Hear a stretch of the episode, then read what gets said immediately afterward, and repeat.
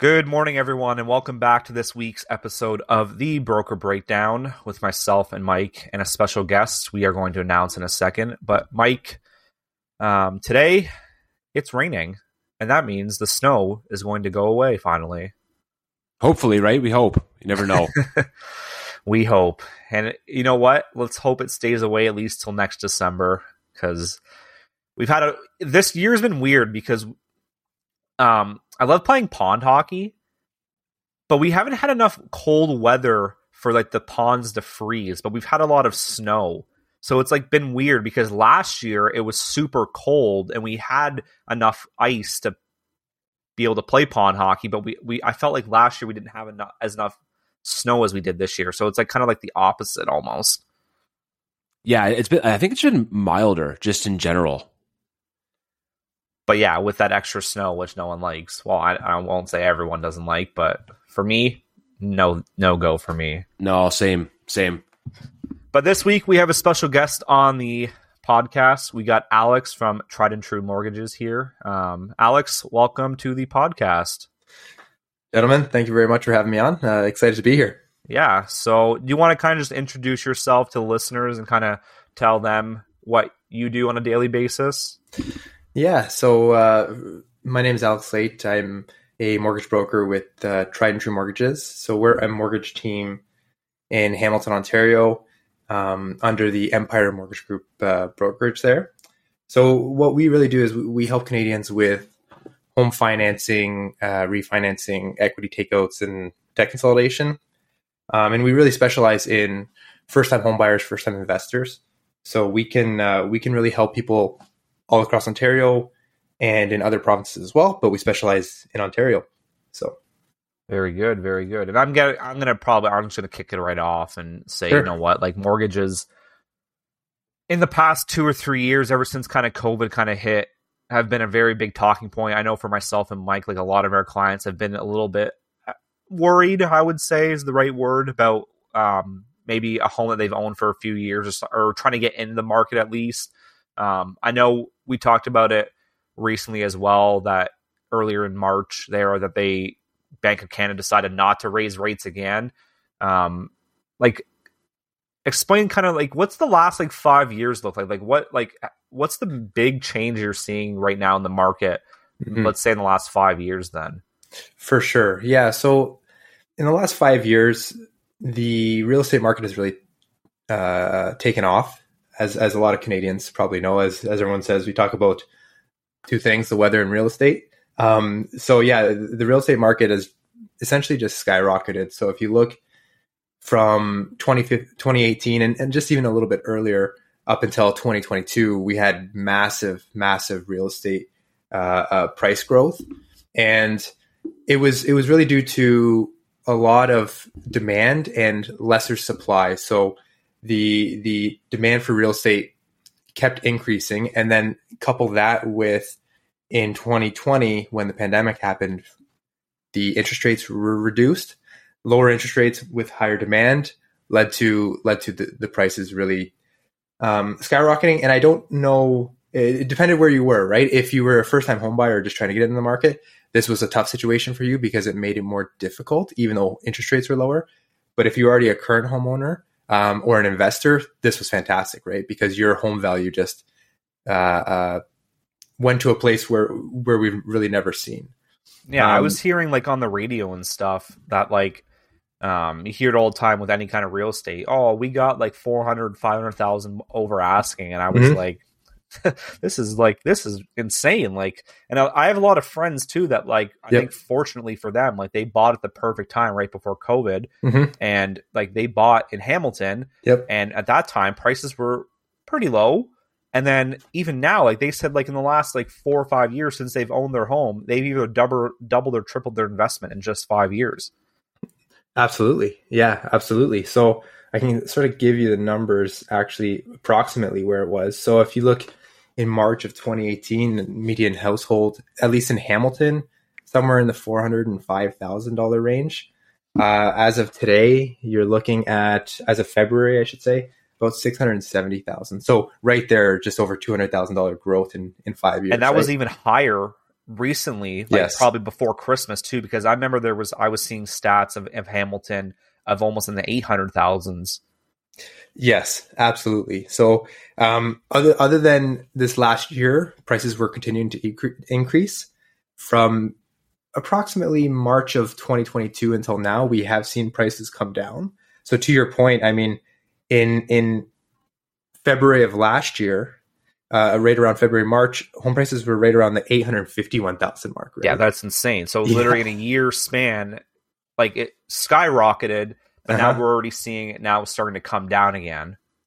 yeah, it's really coming back down to earth, and it's it's probably uh, a, a better thing that this is happening because it's it should have never went up to that high uh, uh, those ranges in the first place. It was just really way overinflated, and when things become way overinflated, as people call them a bubble, they tend to pop, and then uh, you know worse things come out of that. So Exactly.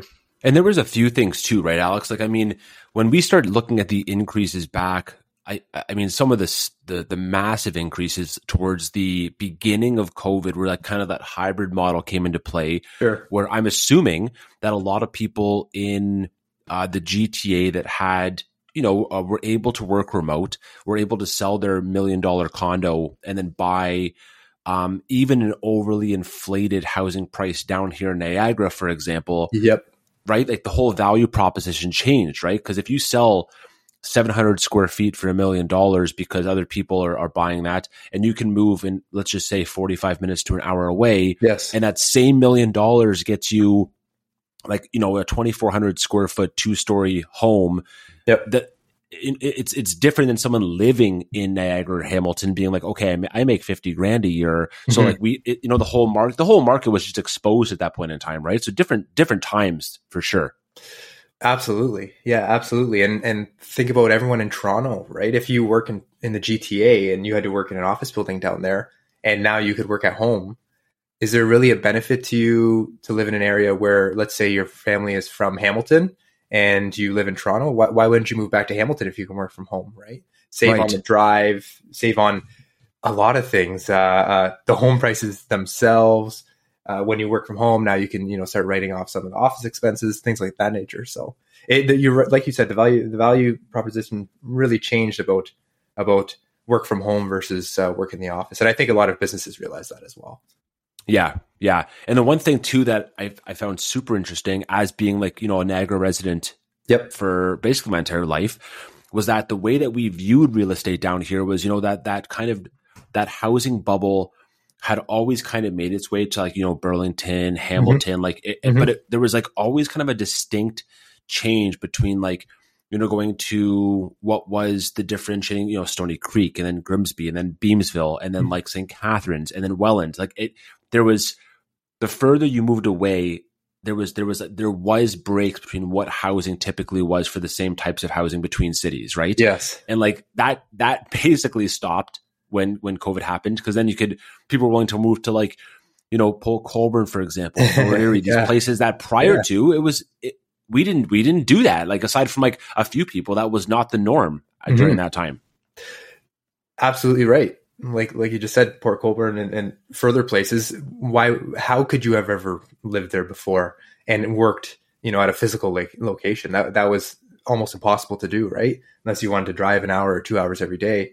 So yeah to, to your point a lot has changed. And i do think it, it does bring up a an interesting paradigm of people who already live in a city and then uh, external residents coming to move into your city. Sometimes they've been pricing pricing people out right? So Oh, for yeah. example, for example if you move from toronto and your house sells for it, during the height of the pandemic 1.5 million and now you can get a property in hamilton niagara for 800000 you're, you're laughing right? But then it prices out the current residents. So it's, it's a Right. interesting paradigm and um it, like i said it, there's there's two sides. It's great for some people for some other people it might not be so great.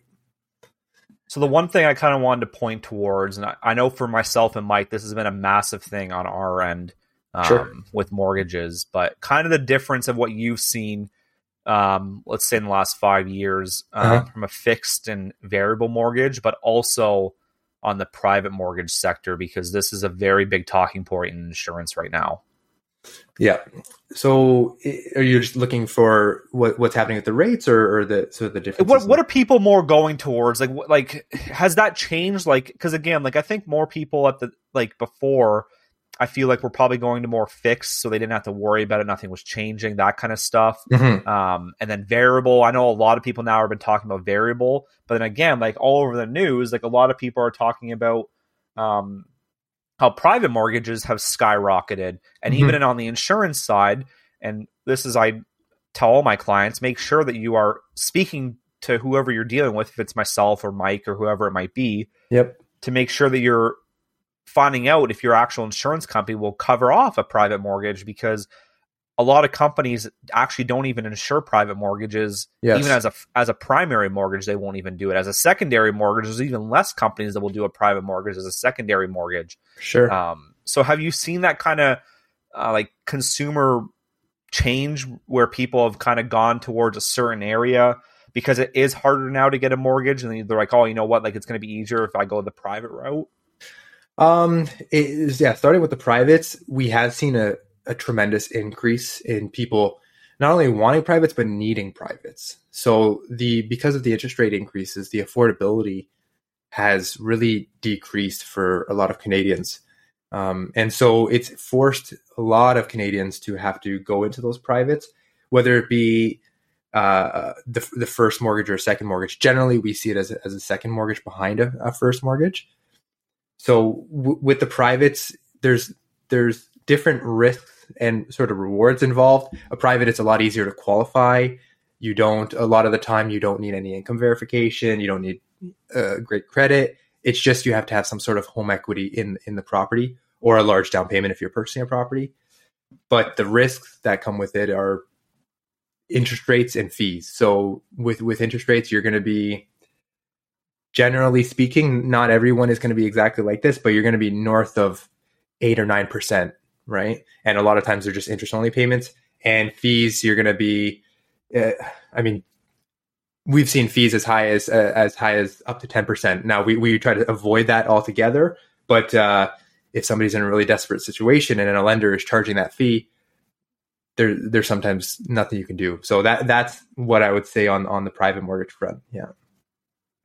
There's um there's a spot too, Alex, like for the insurance and how it all relates back for those that you know are interested. Um, as James kind of touched base on, one of the big things that people don't necessarily realize, Mhm. and this is a disconnect between you know how it affects the the mortgage side, right, to the lawyer, and then how the insurance all falls into place. Yep. Is that when basically so people know when you have like let's say a standard mortgage through a regular um I don't even know what they would be called like a lender or I, Yep. is that the right term for like the Yeah, top A or B lender. Sure. Right. Okay. Thank you.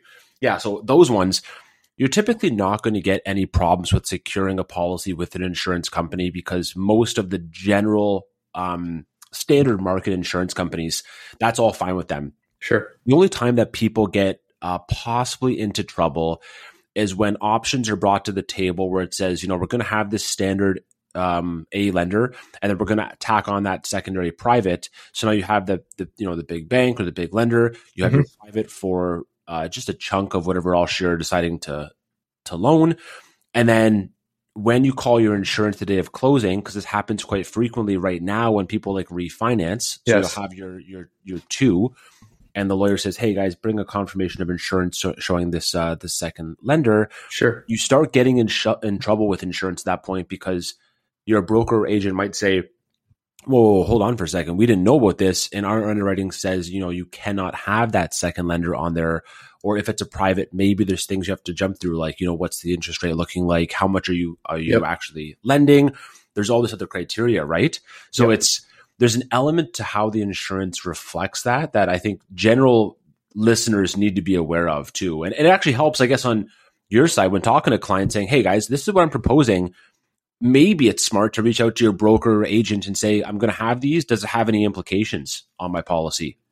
Absolutely. Absolutely. With with every approval we give for every every mortgage or second mortgage or whatever we uh, uh, broker a deal for, we always t- uh, inform our clients that you need to go talk to your insurance agent because because of those things you just specified. You don't want to run into a situation where and you guys will know this better than I, where where your insurance your insurance provider cancels your policy or changes your policy, right?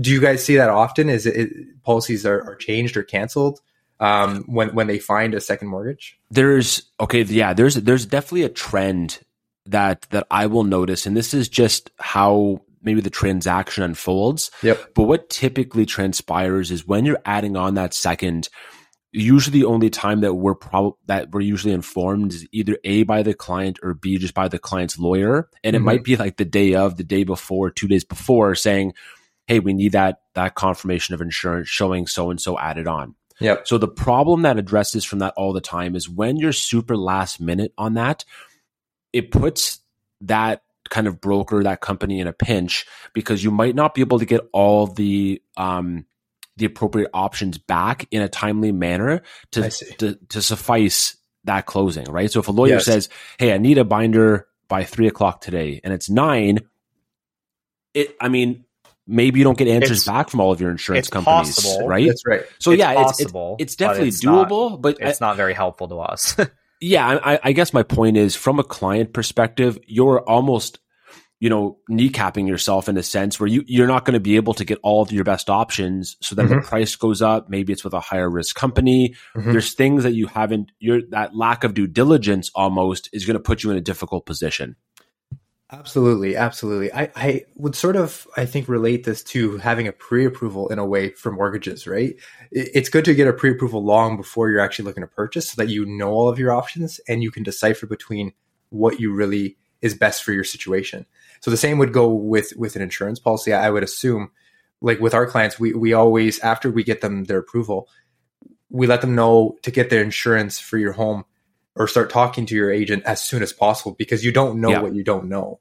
And once they start talking to you guys, they'll start to realize, okay, I might need more fire insurance coverage. I might need more water coverage. And and that's not something that can be deciphered in, you know, in a, a matter of five hours or eight hours in a day, right? You you you need a a, a good week to look at your policy and, and see what's best for you. I, I would at least assume, uh, and that's probably what I'm guessing what you guys do with your clients.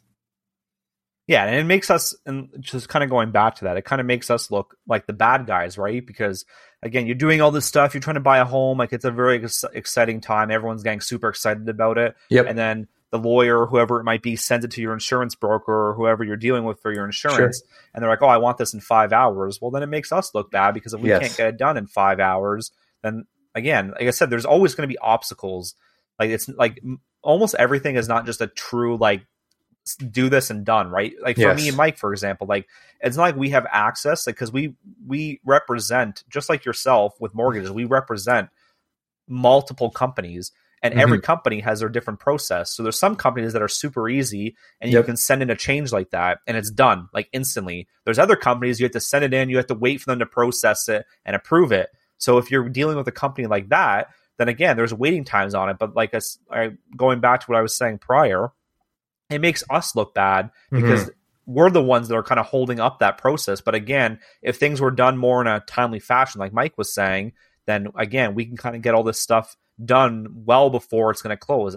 Like how many people I get that call me and they go, "Oh, I bought a house and it closes at today at noon." And I go, "Oh, how long have you known that for?" I don't know, two months. And I'm like, "Oh, so you didn't decide to call me in the last two months? You decided to call me like four hours before it closes?" And like I said, it can be done, but Yeah. again, it's putting a lot of time pressure to make sure that because if you basically at that point you have to have everything perfectly line up to make sure there's nothing that like might hold up a sale like that so that they can have a house closing. So Mhm. If any lawyers are listening, you can really send us stuff as soon as you get it, so Yeah. there's more time to process things. I would love that. and, and other mortgage agents, I would say, you know, you, I think the, there is a, an onus on us to inform the clients that you do need these things and all the steps in the process, because if we don't let them know about that, for example, if it's a first time home buyer, you might not know all the steps uh, uh, to the process and that you need a lawyer and you need an insurance broker and you need all, you know, set up your hydro and all those things. So I think, I think there is an onus on us as well. So I, I see where you're, where you're coming from there. There's a um, there's a side piece to that too, Alex, that you might see that that we certainly feel on the insurance side. So Yep. with a lot of different lenders, uh, you might be exposed to this, but you know when um, a lender talks about you know ensuring that it's this is the loan value, for example, but they also request guaranteed replacement cost. Yes. You're familiar with that? Yes, that's right. Yep. So one the one thing that we've battled, not as much anymore, but it was very, very common for the last like two years, is people purchasing either rentals or homes, investment Okay. properties, whatever they might be. Uh, and I'm not sure if it's the lender's conditions or kind of where it comes in, but it was, you know, ensuring that that that GRC coverage was on, um, let's say like a rental. I'll use a rental because that was very common. Yes. And one of the things is that a lot of standard market insurance companies may not always provide that. So when the this goes back to what we were just chatting about, if we get a binder letter at the 11th hour saying well, this is the loan um for example, and it's way more than the actual replacement cost of the house, which Yes. happened during those overly inflated times Uh-huh. they would tack up saying, you know, we need that guaranteed replacement cost uh, added. And rentals d- didn't always qualify for it. There actually, it wasn't necessarily common um, to see all your markets providing that. So what we would have to do is go back and say, I can only provide up to this specific limit, Mhm. or you'll have to get, you'll go back to your lender and see if they can maybe remove that term altogether.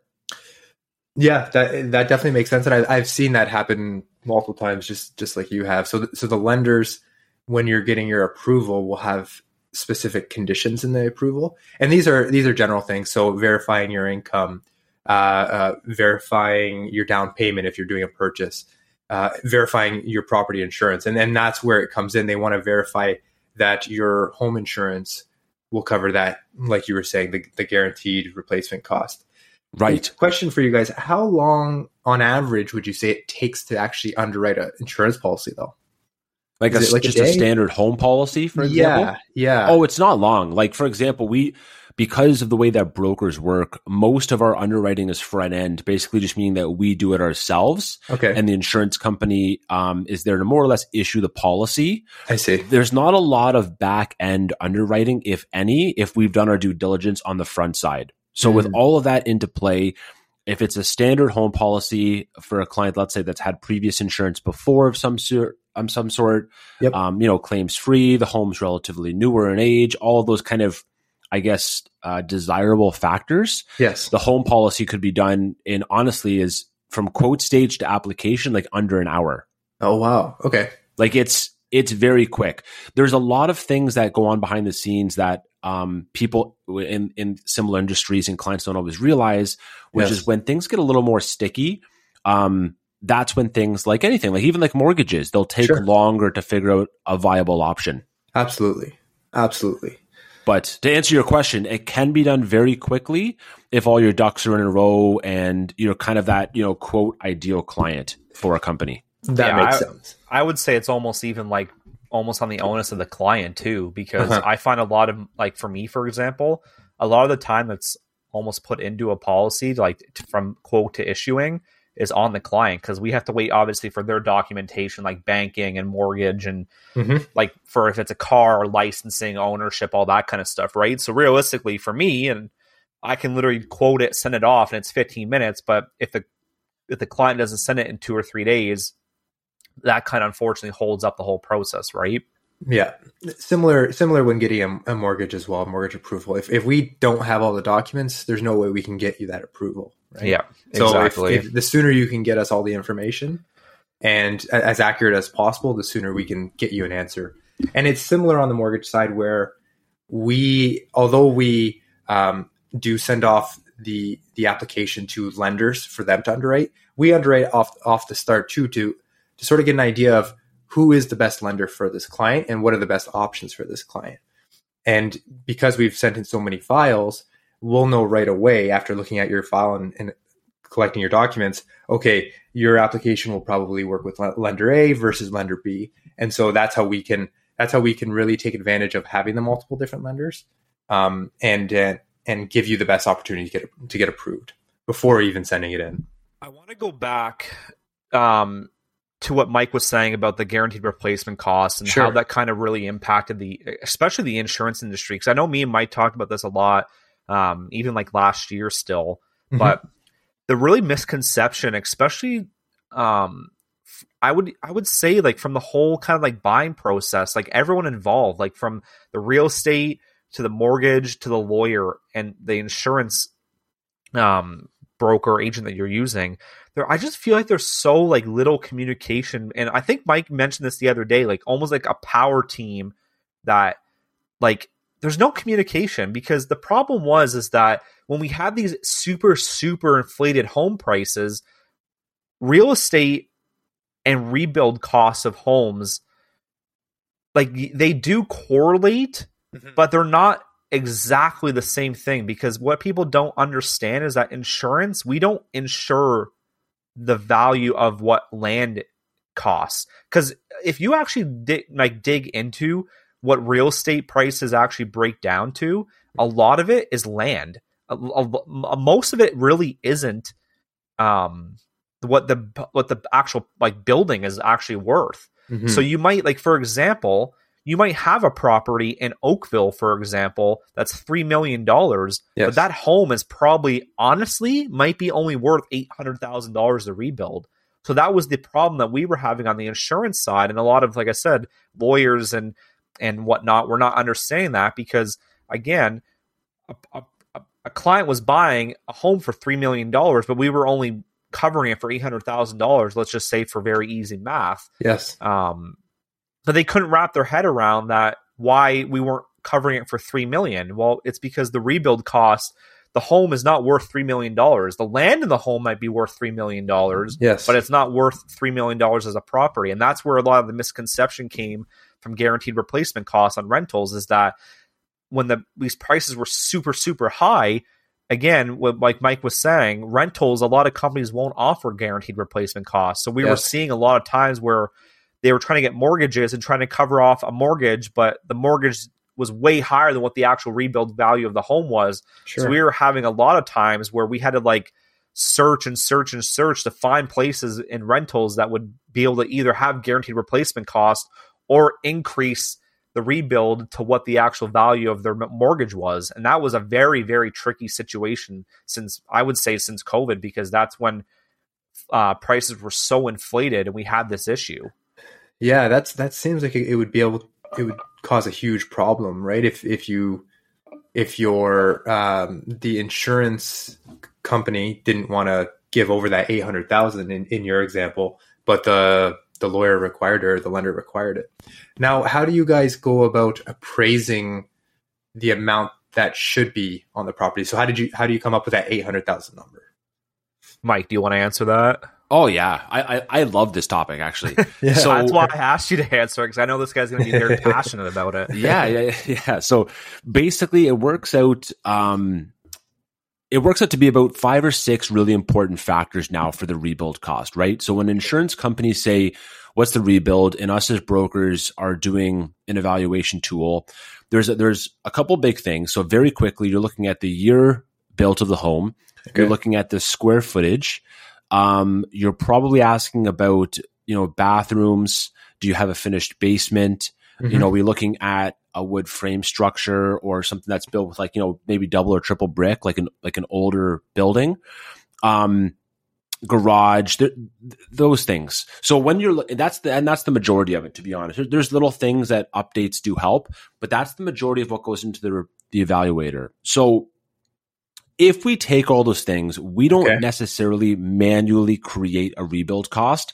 It mm-hmm. comes in at where the home is located, as well as like what should be, what the home should be insured for based on those factors. Alex. I see. So, uh, I mean, if we get all those things in and it says the home is 700,000, mm-hmm. and of course, with the inflated, um, real estate market, your actual purchase is 2 million. We can't arbitrarily just insure your home for more because the insurance policy is there to protect and insure the, the actual structure itself. That's, structure that's what itself. it's designed to do. Yes. So we can't arbitrarily increase that to cover a loan amount because now the there's two reasons. One, you you're just insuring something that doesn't actually exist at that point. You can't over insure something just be arbitrarily. And That's for right. two, a lot of what you pay for as a client is based so the premium of a policy uh, the majority of it comes from the replacement cost So very Mhm. simply, if you had a home that was seven hundred thousand to rebuild, and you insured it for the, like let's say one point five million, Yes. and you're basically doubling that amount, you can only imagine what that's going to do to your insurance policy premium, right? That's right. There's a part of that too that if you think about it, if unfortunately that client has a total loss, which unfortunately happens, which is very sad, Yes. and they lose their entire home, the insurance company's promise and and part of um, indemnity is to put the client back into po- the position prior to when the loss happened. So Mhm. if that if it cost them eight hundred thousand to rebuild, which is what our evaluation is is saying it should, given inflation and labor and all the stuff that goes into it, paid for by the the insurance company, they're going to pay you out to put you back in that position by paying for those expenses. They very rarely are just going to cut you a check for 1.5 to pay off your loan. It, I, Yeah. I don't think that would ever actually happen. I've never been a part of that. So if somebody has extra extra expertise It would- saying that, It would it, never it happen. happen, I guess is the point. It would right? never happen because if there's a claim on a building, it's not Yep. like the land is gone too. The land's still there, right? So you could still you can still choose to not rebuild and sell the land and you can still make money off it because like I said, the land still has value, right? Yes. And I guess the the point I'll bring it back to yourself, Alex, and then it gives back to the mortgage side Mhm. is that our our job is to make sure we indemnify you back to what you had prior to, Mhm. um, but it's not to deal with the loan at all. It's to put you back in the same position as what you had happened So we rebuild your house. yes. If from a mortgage perspective, you have a clause saying um, that you have to then deal with maybe a new uh, a new term or new interest rates or whatever the new re- rebuild turns into, Yes. that's between I guess you and the client. We're kind of out of it at that point. For sure. Okay. So yeah, that that would that would definitely make sense. And to, to James's point is that you can still technically sell the land, so you can have the property built up to whatever the guaranteed replacement cost was, and then hopefully the land plus the new the new structure would be able to cover your mortgage. Because otherwise, you would you would be in a situation where you're sort of You'd have to yeah, you have to sell or you have to go through other other means to pay off whatever that that loan difference is at That's that right. point. Um, yes, exactly. And there's one actually important thing to bring it back to, you know, if someone's sitting there saying, well, if I have guaranteed replacement cost, aren't they just going to pay for it regardless? Mhm. It's a yes and no answer. The yes part of it, which is the predominant part, is that if you, if your broker or agent has, um, the insurance value of your home to what it should properly be. So they've done a relatively recent evaluator yes. and it's 800,000. Let's say it does end up costing 850 because of unknown factors that that unfortunately probably do happen in claims. Mhm. If your property qualified for that guaranteed replacement cost, which most do on standard home insurance policies, depending Yes. on age and everything else, but if mo- let's, let's take the example if most do, the insurance company's promise is that they're going to help re- rebuild or repair the home, even if it's above the evaluation. Okay. So it could be 800,000 that we insured it for. It's going to cost 850 or 9. Maybe that's unfortunate. We know we did our due diligence. It's a proper evaluation tool. It's not underinsured by any means. yes. It just costs more based on inflation, labor, materials, supply Yes. chain issues. The list goes on, right? It's still the promise they're going to repair or replace it. The only time a client might get in trouble in that case is if um, their representative was vastly underinsuring the property. Mhm. And the only time that would happen is maybe your square footage is way off.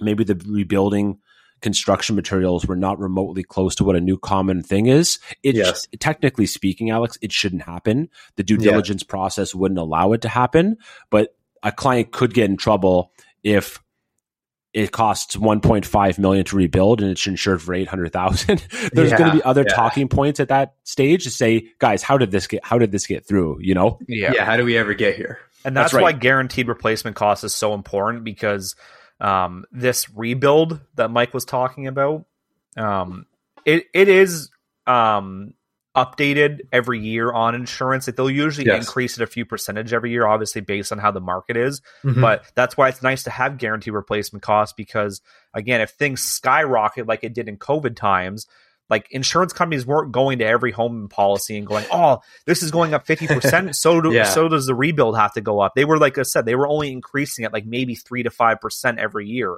right? They weren't Absolutely. increasing because if imagine they took everyone's home policies and during COVID and they increased everyone's rebuild by like 30 to 50%, everyone's yeah. premium would have went through the roof. So they can't do that, right? So that's why guaranteed replacement costs, especially during times like this where inflation's super high, labor's short, so you're basically paying more for labor, materials yes. are super high. Again, it would cover you just in case of that uh, evaluation is just like I said, maybe has changed since you actually got the insurance policy. For sure. Interesting. So another, I guess another quick question. If you were looking to go to a, a different insurance, like you, you asked your agent, I, I want to look at a different um, provider, would they then look at a different price or would they look at what you, your home was previously appraised at? No, we basically go through the whole process again. Okay. Yeah. So, yeah, yeah. like, let's say, like on renewal, let's say you're renewing April 1st. Mm-hmm. Uh, we usually get renewals anywhere from about 30 to 45 days out. And then at that time, we can kind of shop your policy to the other providers that we have as well. I see. Okay, that makes sense. Yeah. And then I we basically how, do the whole process over again. Alex, I, I, I love that we uh, we got you on here talking about stuff, and then you have more questions for us, which is great. By the way, it makes for great conversation. But I love how maybe it, it brings it back full circle too to how important some of the insurance is, even on, or I guess more insight, education on how people through that process we'll learn more from you as well. Then, right, and other mortgage agents in that respect. Sure. I think it's super important because it's all so interconnected. Yes. Right? Yes. You can't own, own a home without having home insurance. You can't own a home without going through a lawyer. You can't own a home well, you can without going through a real estate agent, but it's not as good an idea, right? Right, right, right. yeah. In order to talk to your lender, you either need to go right to the bank or you need to talk to your mortgage broker. And all of those things combined make up the entire process. So if if for example myself as a mortgage broker, I don't know about home insurance or I don't know about the legal aspects or or the purchase and sale aspects, I'm really doing my my client a disservice. And I right. think it, it, goes similar with with you guys, right? If you don't at least have some idea, then you won't know. Okay, um, he's at this step now. Maybe we should be giving him some some recommendations about what to do next. So yes, my question. Yeah. My question is, why don't we see more of this in the market? Why don't we see more partnerships between the industries that are connected like this? Like you, you like. Yeah. I know some people, like for me, and I know for Mike, we have people that we work with. But why yes. don't we see it more in the general public that the people are like announcing or like showing that they're like grouped together with companies? Because then, as a consumer, wouldn't you think that would kind of give more of a, you know what, like this person's also partnered with this person. They're both like very reputable companies and very reputable people. Like I sure. want to go to them for all my services because like like like Mike was saying earlier, it's like a power team. Mm-hmm. You know what? Let me, yeah. Alex. let me let me think my two cents, and then you tell me if you think otherwise as well. Yes. So, James, what I think on this is that historically speaking, all professionals kind of stayed in their own lanes. So, through a, a, a history of a transaction, you would see a person get a realtor in place to buy a home. They wanted to start that. You then go through the mortgage thing you know, get your get your lawyer in place, and then insurance was at the end, and everyone kind of stayed in their lane. Where if you're a first time home buyer and you don't know what to do, you don't always know the right questions to ask or the people to go to. So they'll say, you know, find some find somebody you trust in that specific space and go after them instead of it being like almost our responsibility in essence, or or let's take on some responsibility. But is it say, not though? Is it not our responsibility to well, kind of help that client? It again, is, It is. But in, in but in our respected industries, I this is this is where I think in in history we basically said previously, you know, I'll, I'll help with your home insurance. And then, for example, for us, it'd be like, okay, make sure you also get life insurance because mortgage insurance products aren't maybe the best, right? Let's just say mm-hmm. that. Mm-hmm. So that would be like where we come in too. But I don't think people historically necessarily cared about that. It was like, okay, I got to do this, this, this. But it was almost at the last minute like when you need it, right? It was like the lawyer said, okay, guys, make sure you get your binder for insurance in. And the reason I say that is because we still see that right now. So yes. my perception on that comes from what we still see every single day. Right. So that's, that's my thoughts on that. Yeah. I, I would most likely agree with that. I, I do think that's correct. I do also think that it's, there, there's two other aspects to it. First is there's specialization. So if I'm a mortgage broker, um, it might be beneficial for me to have uh, an insurance broker and a lawyer in my office, right? Even if you could do that, I don't know if you could due to regulation, but um, I think it's probably a better idea to specialize in one thing in an office. And so the best example I could give of this is uh, a lawyer is a lawyer, but there are multiple different types of lawyers. There's family law, there's real estate law, there's corporate law, and we've seen this happen uh, with our clients where somebody was doing a real estate transaction, they just went to a family lawyer as opposed to a real estate lawyer. And we had a few problems with it, right? So there's that first aspect of specializing in the the certain area. But secondly, I think it's just probably regulation. So I do know that real estate agents and mortgage brokers, they can have not co-licenses, but two licenses at a time. So, for example, I could be a mortgage broker and also have a real estate license. So I could do your real estate transaction and then also uh, uh, obtain the mortgage financing for you. I don't know what the regulation or the guidelines would be on me also being an insurance agent You and can't. or, or Can't having do it. insurance. Yeah, so Yeah, there you go. It's right? a conflict of interest right away, especially if Exactly. you. I don't. I, for hundred percent sure, we cannot be an insurance broker and we can't be a mortgage agent at the same time. It's a conflict of interest. for sure, and that and that makes sense, right? So I don't know.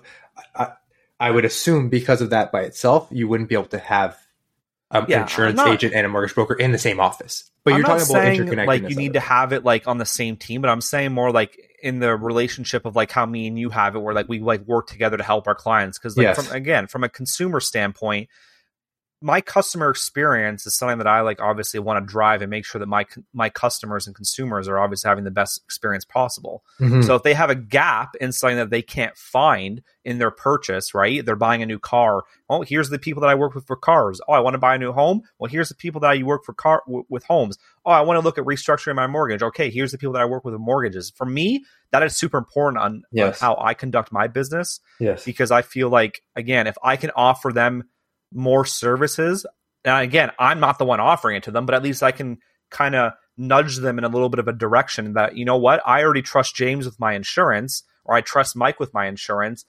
I'm going to now trust them that they work with this person all the time for buying cars or buying homes or getting a mortgage or whatever it might be.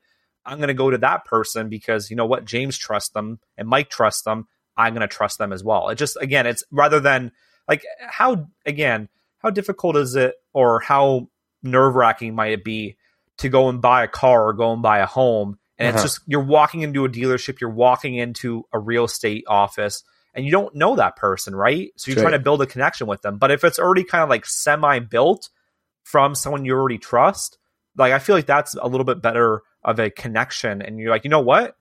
James already kind of knows that person, or I already Yes. trust James. So you know what? I'm going to go to deal with who he deals with because obviously, if James and or Mike's a stand up person, and I trust them, I'm going to obviously probably going to trust this person because why would he trust them and use them if they're not a good person as well?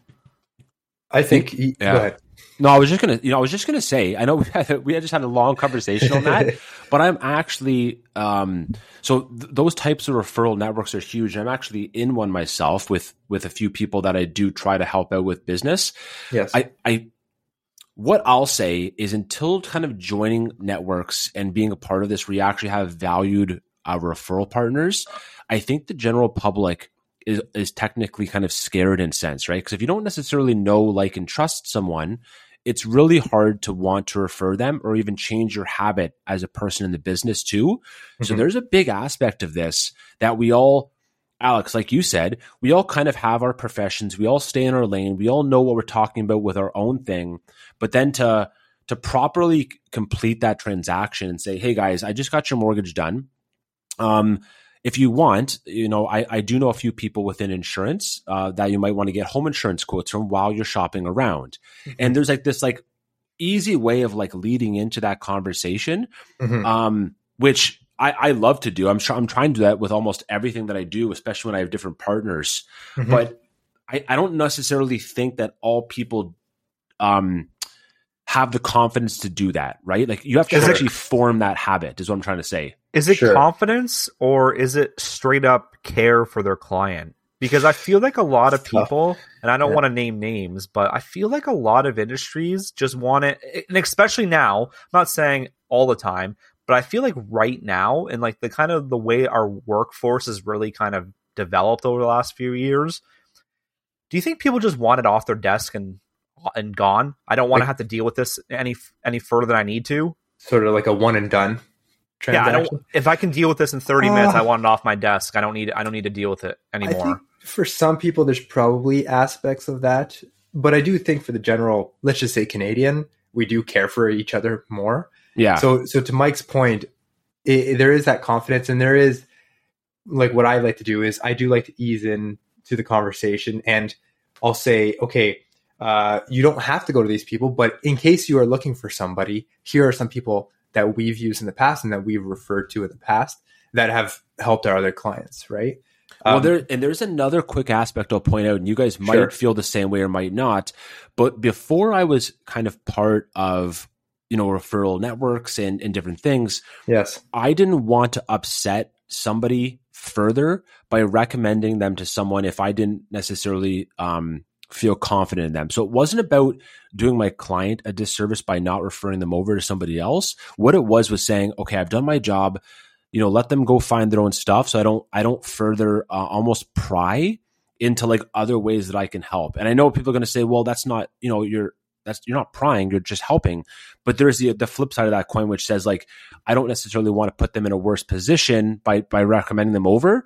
Maybe them having um an experience with someone that I can't control. There's a part yes. of that as well. And then being, hey, Mike, I called your, your I called your um partner and you know they they weren't a good fit for example right? That's i think right. people are kind of scared with that in the back of their minds. Yeah i think i think I, that that's a great point. They're scared and then to add on to that i think sometimes they might believe that you're getting some sort of cut or payment yes. for the referral. Right right. And pretty much 100% of the time we don't right? It's just out of the goodness uh, of our of our advice and our experience that we should at least give you an option right? And so it's funny because nobody nobody alex nobody gets offended by that if we're actually doing it in like a kind way that's like i truly want to help you. But it's funny how like until you get into that zone people yes. uh, we don't we don't do we don't always do it. That's right. That's exactly it.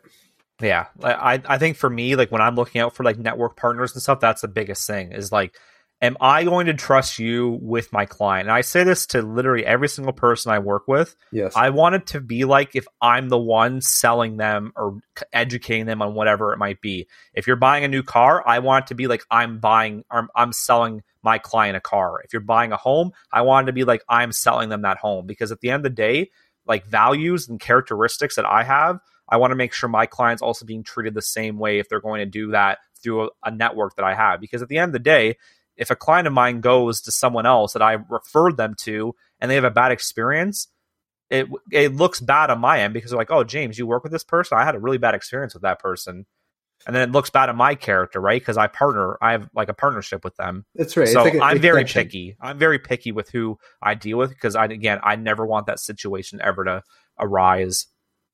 Absolutely, because it's an extension of of your service too. If you if you let's say provide great service, but then you refer them off to another party, and that party is not giving up to your up to par, then uh, they're gonna have they're gonna it's gonna reflect back onto you. And so I think it's super important to be picky with who you choose, like like you just said, James. Yeah, exactly. But kind of wrapping this up, um, kind of the last question I have, anyways, mm-hmm. is let's say now we've already talked about the last five years, but maybe let's kind of move forward and let's talk about the next five years. Mm-hmm. Um, what do you kind of see is going to start happening in the market? Like, do you like, is this because I'm reading all these articles and whatnot? Do you think that we're at the bottom of what's going to happen? Do you think things are going to start coming down even more? Mm-hmm. Do you mm-hmm. think we're like kind of like stagnating a bit and now we're going to go up again? Like, where do you see this market kind of going with mortgages and real estate in the next, let's say, five years? Yeah, so that's that's a fantastic question. First of all, because it's on everybody's mind. It's on should I buy now? Should I buy later? Um, in general, the demand has reduced a little bit, but the supply issue is still there. So in Canada, especially in Southern Ontario, we have a big, big supply issue. And once interest rates stabilize or even potentially start to, to decrease, I think the demand is going to skyrocket once again. And we've already been seeing that just up leading up to the spring mark here, a lot more transactions are happening. And at, to add on to that, immigration in the next three to five years in Canada is massive, right? We're expecting in the next three years over a million immigrants. I actually wrote an article about this on our Tried and True uh, website where all of these immigrants, um, a lot of them get situated, especially in Southern Ontario. So that demand, where we already had low supply, is just going to increase even further. In other words, looking forward three to five to 10 years, even, most likely real estate is going to continue to increase. There's no guarantee, but if you just use simple supply and demand, in this case, demand largely out, out, outweighs supply, and so we should expect to have that increase. Adding on to that, if interest rates begin to decrease, affordability is going to increase again. Affordability is going to go up, and more people are going to be able to afford the homes again. So there's just going to be more more uh, buyers in the market. So that's that's what I would say. There is some speculation about the market decreasing, like the real estate market prices um, uh, trending downwards a little bit further. But I think that was all before what we saw happen with the banking situation in the United States. I was literally about to ask you that question. Yeah. Do you think the banking debacle is going to change what's going to go on now? Because they just, the Bank of Canada just said earlier in March that they are not going to increase rates right now. And then literally that same weekend, I believe, they had all these bank issues down in the States where they basically, the government had to basically like seize two. Was it two banks or was it three? Was two for sure, right? Two for sure. Uh, Silicon Valley and uh, First Republic, I believe, and Signature Bank is potentially having issues as well. But uh, yeah, that's going to have a huge impact because a lot of those issues of their liquidity issues and and essentially failing as a bank was due to rising interest rates and rising interest rates or raising interest rates so quickly. So if we look at it from a macroeconomic level, from the Federal Reserve and the Bank of Canada, you start to think, okay, inflation is really bad right now, and it is bad. But what is worse, inflation or uh, bank runs upon bank runs? Because once one bank fails, it starts to it's a domino effect, right? It's not just one. Well, you saw it. They won like I think it was Saturday. The first one went, and then literally Sunday, I kept seeing like all these other ones were going, and I'm like, whoa, this yeah. is like this is like, and they said they've never seen anything like that in a weekend where like these major banks all of a sudden just basically failed instantly. Exactly. But exactly. again, but I think we were talking about this earlier too. I was telling Mike this. I read an article about it. Did you know that one of the banks, Silicon Valley, I guess mm-hmm. the week before paid out all their executives a massive bonus, and then because they knew it was coming, like, and how does that ethically like allowed to happen? I don't. I think the, they're gonna get. I think they're gonna get reprimanded for that somehow, mm. some way. I think they will because I I don't think you're allowed to do that. I mean, they if it's the if it's the executives giving bonuses to themselves, I guess who can really stop them? But criminally, is there some criminal intent there? That's that's up for the the lawyers in the United yeah. States to for, for the law to to determine in the United States. Exactly, exactly. So, but yeah, but it, it could have a huge effect, and and if if we continue to see things like this, we should expect interest rates to decrease and decrease rather quickly. Interesting. Yeah, because I think that's. I, I, read an article that basically said like basically half of Canadians, if it raised any more, they would probably be have to sell their home. And another article I read too is that basically anyone that bought a home since COVID mm-hmm. might be stuck in this home because to get out of this house now, they will either lose money or it's just not feasible to get out of, a home that they bought in the last three years. Yeah, that's that's definitely a thing that a concern that is that is arising right now because if you bought a home not so much in 2020 but let's say 2021 and 2022 that home price might be lower than where you purchased it and that's and what so, a lot of people are saying right now because again um, we went we didn't go over the article by Desjardins but Desjardins released an article um, on home on housing prices, and let, us yep. just use Hamilton for example. Mm-hmm. They predicted that by the end of 2023, the Hamilton Burlington area is going to decrease another 35 percent, and there's areas in Ontario that they said up to 54 percent decrease on home prices. So imagine you bought a home two years ago, and now mm-hmm. you're basically saying there's already been decreases a little bit because even you said from February of last year to February this year, we've already seen a little bit of a decrease. But imagine another, like even 30% decrease from there Like imagine what your ho- like, what you bought your home for, and then now your home's worth like thirty percent less in like a year. Yeah, It's like the flip side of how when COVID started, you bought a house before COVID and it's gone up like triple, and now it's like the opposite. Now it's like going down triple.